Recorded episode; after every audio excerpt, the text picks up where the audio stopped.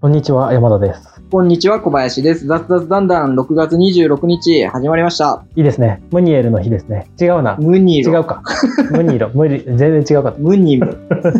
ムニム。プレミアムフライ。ライデーの日ですよ。あ、本当だね。まだやってんのあれって。プレミアムフライデーってなんか期間あったんでしたっけもうやってないのかなあー、やってる気はするね。確かにまだ店頭とかで、今日はプレミアムフライデーみたいな看板見るね。ただ定着してないだけで別になくなったとかではないんでしょうね。制度とかですらないですもんね、あれ。そうなんですよ。なんかちょっと難しいですよね。なんか、月末の金曜日って。なん確かかにね月末の金曜日ですねって、なんかあんまり意識しないじゃないですか。うん。あ今日なのかみたいなで別になんか他の例えば何あのスポーツの日とかなんかテレビでやるじゃないですかうん。ラジオとかはい。でもなんか今日はプレミアムフライデーっていうの誰も言わ ないじゃんメディアで言わないです、そね。れ分からんわそら浸透しないわね、うんそういうことですねそもそもだってプレミアムフライデーできるような会社がどんだけあるのかっていう話ですよね。うんだかそうらあなんんまり言いすぎると、ななんんかかそういう上級国民だけじゃじゃないですけど、この前なんか同じような話をしたなと思って何かなと思ったら、あれサマータイムああ、サマータイあム。の、うん。日本も昔あったみたいなんですけど、あそうなんですかサマータイムそう、なんか1947年ぐらいに調べたんだな、この前。あ47あ。年ぐらいにやってたらしくて、昔。でも全然浸透しなくて、廃れたらしくて、ではいアメリカ、私住んでたことがあるんですけど、うんアメリカ住んでた時に、アメリカって週、あの、週ごとじゃないな。あの、あの時間、時間、なんだ、えっ、と、うん。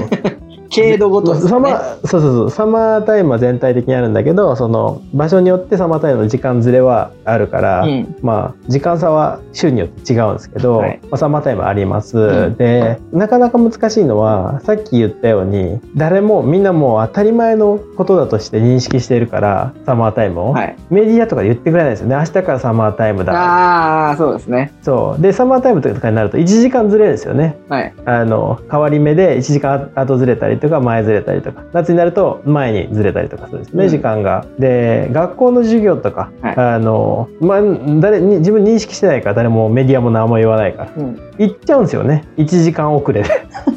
じゃあ授業終わってるみたいなのが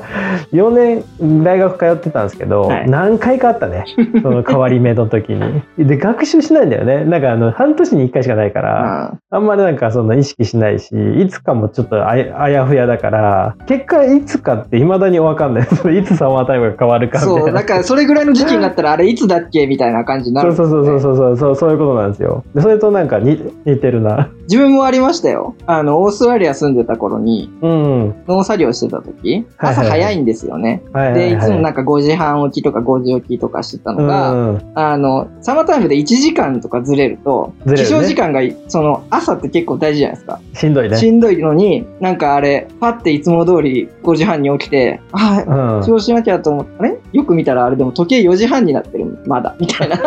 もう1時間寝れたんかっていうのもあるし、逆もあるんですよあーね。そうですね。そうなんですよね。なんかあれあんま寝た気しないなと思遅刻しちゃうんでったすら、ね本当あの、サマータイムで1時間早くなってたから、睡眠時間1時間削られてたみたいそうそうそうそうなんなでとか。でもそれってどういうことそういうあの、時計を自動的に変わ変もうわる時計 iPhone なんでだすよから、もうだからあ、自動的 iPhone にか。そこのそっか。じゃあどこにいますかって位置情報かなるほどらね時計が設定されてるから自動でなるんですよね。時代が違うわ俺完全にあのデジタルあのデジタルじゃないあの確かに目覚まし時計だったからね時代的にねああなるほどねそう今だと確かもにそううか気にしなくても勝手にデジタル側は変わってくれてるんで、そうだわいいんそでうすだけどわ絶対それはいいですねそうそうそうそう。いいですねでも変わってない人がいそれて、はだから目覚ましがずれてなるみたいなのはありました。ああなるほどねうん、うん、いやあると思うわそそうれ全然あると思うわそうなんかねだからプレミアムフライデーもねやっぱねそれぐらい浸透してるからみんな認識してないかっていうと逆なんですよね逆ですね浸透すらしてないっていうね、うん悲しいうんもうちょっでとすね。なんとかしてほしいですね政府の施策でなんとかしていやーでもね。あれはどこがやってんの国がやってんの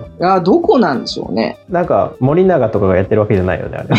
れ国だと思いま すよ。チョコレートみたいなあの、クールビズとかと一緒で、なんか、どっかがやってんじゃないですか。そうでしょうね経多分経ね団連とかですかね。よくわかんないですけど。あーうん経団連とかじゃない気がするな、あの経産省とかねあーなんか経産省とかいや、厚労省とかかもしれないですね。厚労省とか厚労省か福祉的な、まあどうでもいいわまあどうでもいいですね、そんな話 はね。なうん多分ね広がらないわ多分1年後にはなくなってる気がするなじゃあ今日の方は本題の方行きましょうか。お願いします。えっ、と、今週は一貫して OMO について考えるっていうのをやってるんですいけど。やー、やっと終わりますね。本当に。はい、最終回5回目は金融編ということで、なかなか最後にヘビーなやつやってきましたやってきね。ました ね。金融でオンラインとオフラインをマージしていこうっていう話なんですけど、そういうことですね。それで昨日、なんで金融かって、まあ自分が言い出したんですけど、はいなんで金融かっていうと、中国で一個面白い事例があったんですよね。ほうあの、保険会社なんですけど、でその保険会社何かっていうと、はい。えっ、と、お名前が中国平安保険。うウィん。キペディアを調べると中国平安保険って出てくるんですけど、はい。まあ、ピンアン、ピンアン、ピンアン、金風 ピン、ピンアンピン風じゃない、ピン、ピンアン、ピンアン保険。はい。まあ、保険は日本語ですけど、っていうところで、これ結構ね、すごくて、なんか世界最大級の、最大級 よくあるやつですね。よくあれですね、世界でまあ大きい、世界最大の保険会社の一つの、あの、中国の会社なんですけど、はい。これ何がすごいかっていうと、これ OMO を取り入れてるんですよね。で、もともとは普通の、ザ普通の保険会社で、はい1988年ぐらいかな、87年か8年ぐらいに始まったとこなんですけど、うなんか、あの、2000年ぐらいからちょっと IT 化を進め出して、はいで、この会社保険だけじゃなくて、めっちゃ100個以上アプリを出してるんですよね。いろんなアプリを。ほう。それは金融に関係しないアプリ。あ関係するやつ関係するアプリをおもういろいろ金融機関のそれこそクラウド系のアプリだったりとか資産管理系のアプリだったりとかあとはあの遠隔医療のアプリもうこれちょっと保険とは離れるのかなと思ってたんですけど、はいこのなんかいろんなアプリが連動していて保険の金額が決まるみたいなほう。感じになっててでそのなんかつながりで一番面白かったのがこのピンアンっていうところがピンアングッドドクターっていうアプリをやっていて、はいこれなんとね2億5000万人が登録してるらしいんですけどすごい ですね。日本の人口を超えてきましたね。いや本当ですよで2018年でこのこれだけで上場してんだけどこ のこのアプリだけでおー子会社としてねすごいですこのね。グループグループとして、はい。でこのウッドドクターがあの連動してて遠隔診療でこの人はこういうやつだからみたいなデータとかが全て蓄積されてるんですうんよね、うん。で蓄積されたデータとかがこの2億5000万人分のデータがあるから、はい全然違うピン案の保険に入ろうとした時に裏側でつながってるデータからこの人はこの金額ですみたいなのがパッと出るみたいなんですよねあすげえなと思ってでそれとかあとはあのクリニックとかリアルクリニックとかもやってるからそういうところ行ったら普通に何保険がカバーしてくれたりとか保険診療じゃない場合はこの人はこういう持病があるからこの金額ですみたいなのが全部ねもう全部つながってるの、へーなんか未来なのよね。こんなんあったんだと思って。いいですね。すごい。いや、これはね、すごいなと思って。ちょっと紹介しておかないと、なんか乗り遅れるなと思ったんだけど。だってなんかね、社会人になったらいろんな保険入ってたりしますもんね。生命保険から自動車保険からいろいろ入ってる中で、それぞれ査定がバラバラですもんね。バラバラなんです。例えば健康に過ごしてて、で、安全運転もしててとか、なんか全てにおいてセーフティーな人は全部統括されればもっと安くなるのにとか、いや、してあほりしいそうわ。ですよね。個本々だとそこまでいか当なに。いそれもしてるんですよ。これ、この会社、それをしてそれるんをでしすよ。てくれてるんですよね。すごいんいですよ。や、素晴らしいですね。いや、すごいんですよ。 すごいしか 言ってない 急に語彙がなくなってきたんですよ。大丈夫ですか それぐらいすごいっていうことですよね。すごいやばい。やばい いや、めっちゃ面白い。だから、なんかね、いろいろこの会社調べちゃ、調べちゃったんですけど、なんかね、あの、オフラインでも結構ちゃんとやってて、あの、アリババとか、テンセントはいそういうところとかもつながってて、だからショッピングとかもなんか割引が、なんか健康で なんとかだったら割引がみたいなのとかあったりとか、おーいろんな他にそのプラットフォームだけじゃなくて他にも派生してすごいあのなんだろう健康だったらいいことがあるみたいなあで保険が安くなるだけじゃなくてねで保険いろんな保険入ってたらそれがあの連動してでこの保険入ってたらこの保険入らなくていいですよみたいななんかだからあのレコメンドもしやすいんでしょうねあ、そうでしょうね。うん。そうだからよくわかんない保険でこの前自分も子供が自転車乗るっていうので、うん自転車保険入らないとなと思って自転車保険入ってみたんですよ、はいで入ってよくよく調べたらなんか自動車の付随してる保険に自転車もカバーされててなんならへー無駄に、無駄に二重保険になってるんですよねでもあれ二重保険になってってもい1個しかカバーされないから、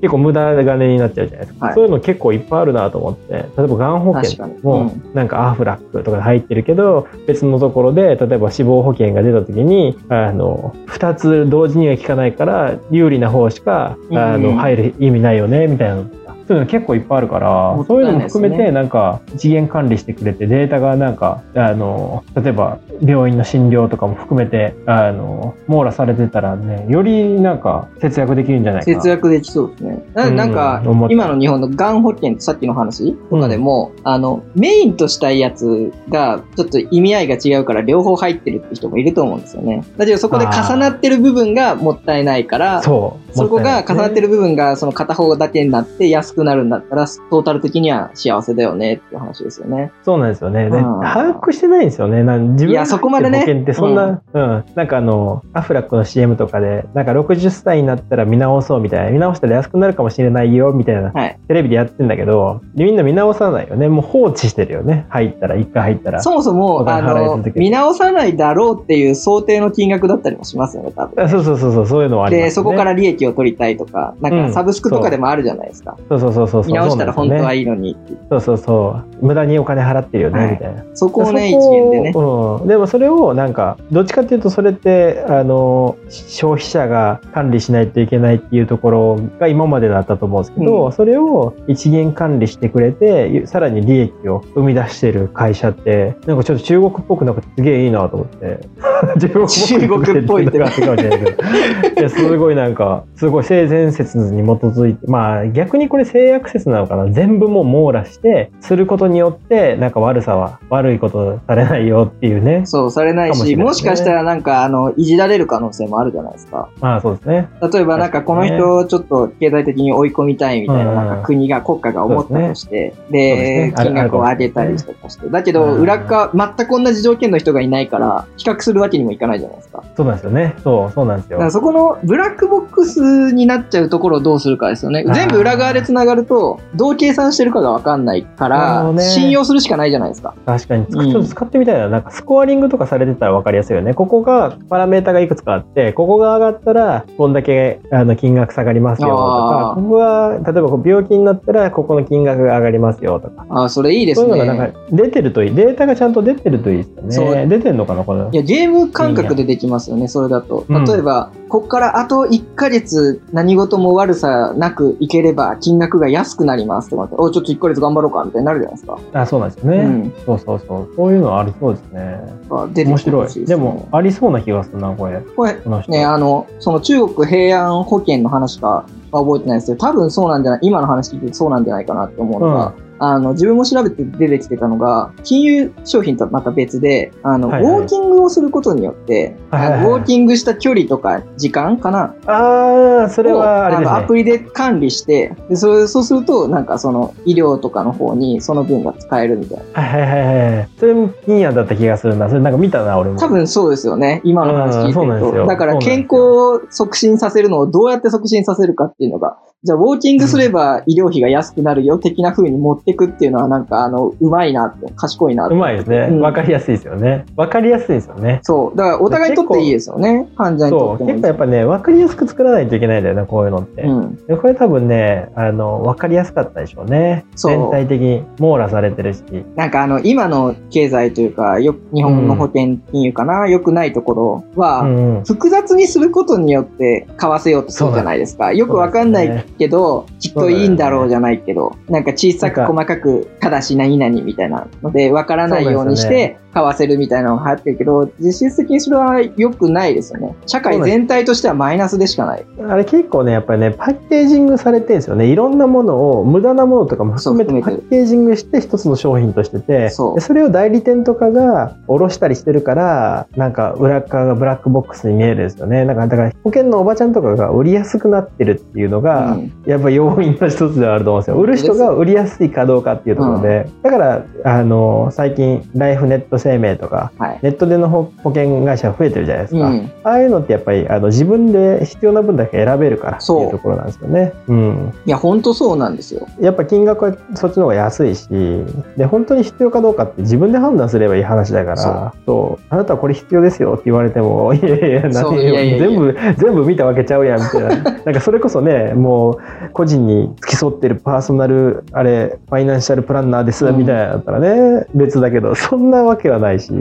や、なんか日本アホだなって思うのが、その、自分、うんオーストラリア2年ぐらい住みに行った時に、はいはいはい。あの、一般的には海外、その何、保険に入ってから行きますよ、みたいなはいはいはい。風に情報出てて、ワーホリ業界とか。うんで、実質行ってみても、なんか、あ保険ちゃんと入ってるよ、みたいな人が多かったんですけど、日本人はいはね。はいはい。でも、日本の保険に入ろうとすると、1年間で2、30万とかかかるんですよ。うんイラン死亡保険、怪我保険とかなんか、病院のやつとはいはいかはいが、イランもんがいっぱい大量に入って、はいは2、いはい30万かかるんですけど、はいはい現地に行って、じゃあ必要なその病院にかかった時はい。のものだけでいいっていうんであれば、それのもうなんか10分の1とかぐらいでいあーけるんですよね。それ結構ね、そのあれなんです死亡したら国によって死亡したらしょうがないけど、うん国によって全然違っていてそうでオーストラリアはね医療がちょっと安いんですよねうーんあのそうな他んですのいやあのアメリカとかアメリカとかに比アメべリると、アメリカとかやばいですよね。カそうアメリカとか逆に日本から旅行保険とか入っていかないと普通に救急車一回乗っただけで50万円取られたりするからそういうリスクヘッジっていう意味だと国によってはやっぱ必要なんですよね。声でもうん選べてほしいなっていうところ。選べた、うん、まあ選べた方がいいね。うんで現地とやっぱ比較できた方がいいよね。そう現地これぐらいだからみたいな、なんか情報格差がありすぎて、情報商材みたいになってるね。そうそうそ 今うそう。だからそれがあの、そそなうのんですよ中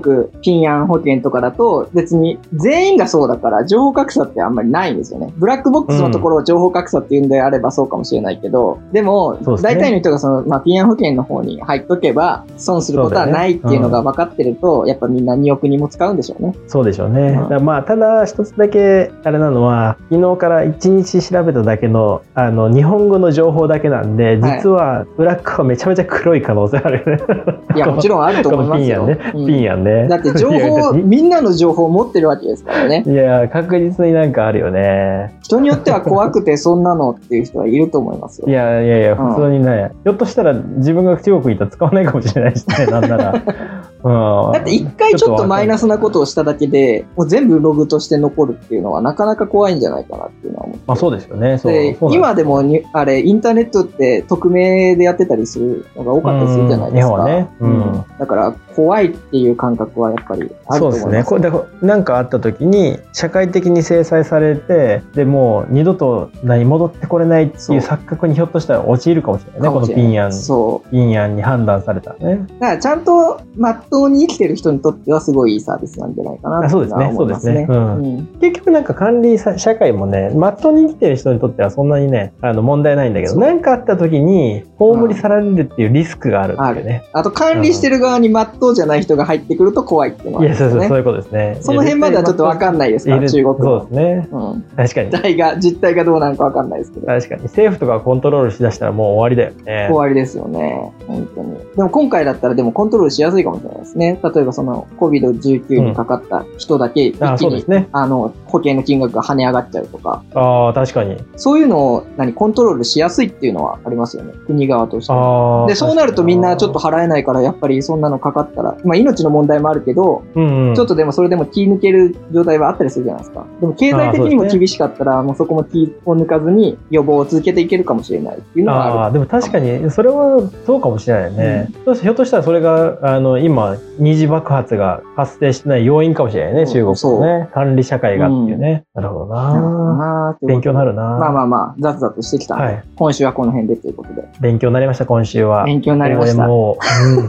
応援も全然知らない状態からある程度分かってきたんじゃないかなって思います。すげえ考えた気がする OMO についてうん今週だけに関して言うと OMO を一番考えた気がする世界で一番考えてるかもしれないですいね。やいや世界かどうかわかんないけどこのあの最 大級。日本のあの関東圏では最大級に勉強した気がし